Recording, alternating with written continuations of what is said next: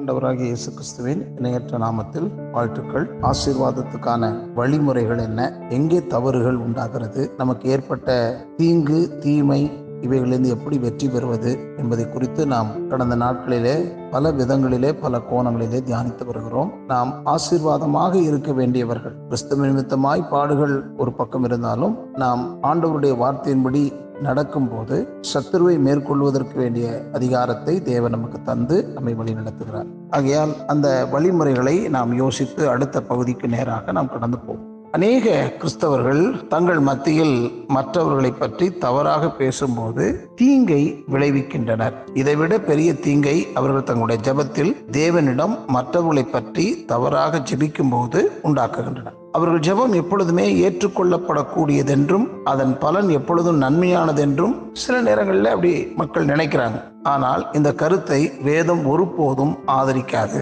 ஏனென்றால் நீதிமொழிகள் இருபத்தி எட்டு ஒன்பதுல நாம் பார்க்கிறோம் வேதத்தை கேளாதபடி தன் செவியை விலக்குகிறவருடைய ஜபமும் அருவறுப்பானது வேதத்திலே தேவன் நமக்கு ஏற்புடையதான ஜபத்தின் நியமங்களை பற்றி கூறியிருக்கிறார். இந்த நியமங்களை அசட்டை செய்து அதற்கு மாறுபாடாக ஜபத்தை ஏறெடுக்கும் எவரும் தேவனை பிரியப்படுத்தாத நிலையில் அவருடைய ஜபம் கேட்கப்படாமல் போகிறது. இவ்வித ஜபத்தை பற்றி தேவனின் மதிப்பீட்டை விளக்கும் போது சாலமோன் மிகவும் கடினமான எதிர்ப்பை தெரிவிக்கும் வார்த்தைகள் ஒன்றான அருவறுப்பானது என்பதை பயன்படுத்துகிறார்.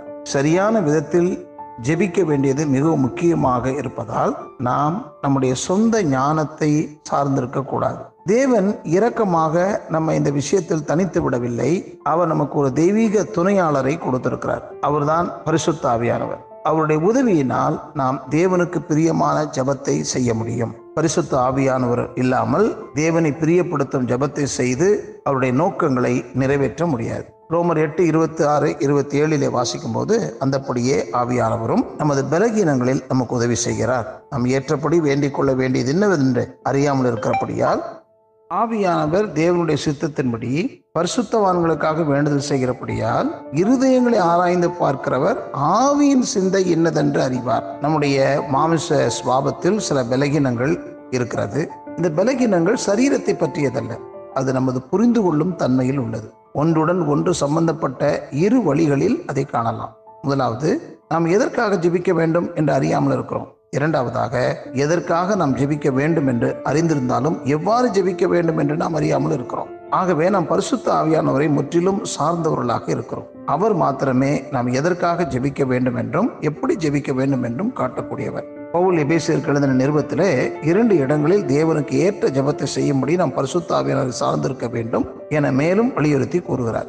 எபேசியர் ரெண்டு பதினெட்டில் பரிசுத்தாவியானார் மட்டுமே நமக்கு தேவனிடம் சேரும் ஸ்லாக்கியத்தை அவர் அருளுகிறார் என்று அதனுடைய அதன் எழுத்தாளர் வலியுறுத்துகிறதை நாம் பார்க்கலாம். அந்தபடியே நாம் இருதரத்தாரும் ஒரே ஆவியினாலே பிதாவினிடத்தில் சேரும் ஸ்லாக்கியத்தை கத்ராகி இயேசு மூலமாய் பெற்றிருக்கிறோம். தேவனுக்கு உகந்த ஜபத்தை இரண்டு நிபந்தனைகள் இங்கு கூறப்பட்டிருக்கிறது. ஒன்று இயேசுவின் மூலம் செய்யப்படும் ஜபம். மற்றது பரிசுத்த ஆவியானவராலே செய்யும் ஜபம். ஒவ்வொன்றும் முக்கியமானதே. ஆகையால் நாம் நம்முடைய ஆத்மா எப்படி ஆத்மத்திற்கு அடுத்த விண்ணப்பங்கள் சுயநலத்தை சார்ந்த விண்ணப்பங்கள் ஆவியானவர் வசனங்களுக்கு எதிராக செய்யப்படும் விண்ணப்பங்கள் நம்முடைய மனது விரும்புகிறதை நினைக்கும் விண்ணப்பங்கள் இதெல்லாவற்றையும் மாற்றி ஆவியானவர் எதை நமக்கு கற்றுக் கொடுக்கிறாரோ போதிக்கிறாரோ அதை நாம் செய்யும்போது நாம் விடுதலையும் சுகத்தையும் பெற்றுக்கொள்கிறோம். ஆகியால் இதை சிந்தித்து பாருங்கள். தொடர்ந்து நாளை மற்ற காரியங்களை கவனிப்போம்.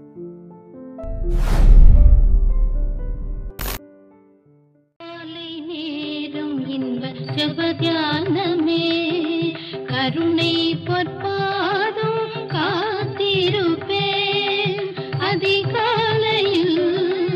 அறிவை உணர்த்தி அன்போடு ஏசூதினம் பேசுவா. காலை நேரம் இன்ப ஜபத்தியானமே